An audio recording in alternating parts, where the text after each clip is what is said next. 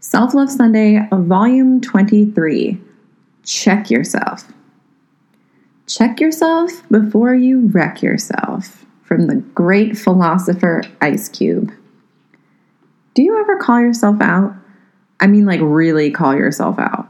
Not like berate yourself for doing something dumb or anything like that. I mean, like, have a full on, hey girl, I need to keep it real with you, heart to heart with yourself, and then take actual action if needed. I do this all the time. I know that if anyone is going to call me out, it's going to be way too late. So I routinely check. I ask myself questions about what I'm doing and where I'm at and adjust accordingly. A recent call out was about drinking. Even with the smallest amount of alcohol, I feel awful the next day.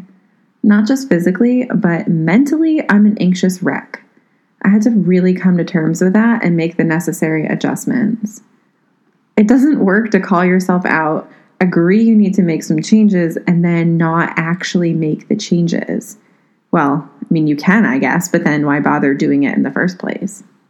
This is a crucial part of growth. Remember the episode about chaos? I have been checking myself about that a lot lately. I have a lot on my plate this year goals I want to accomplish, and I am trying to be intentional with every step. I remind myself that it's okay and natural to be busy, but the problem occurs when I get overwhelmed. So frequent check ins are necessary.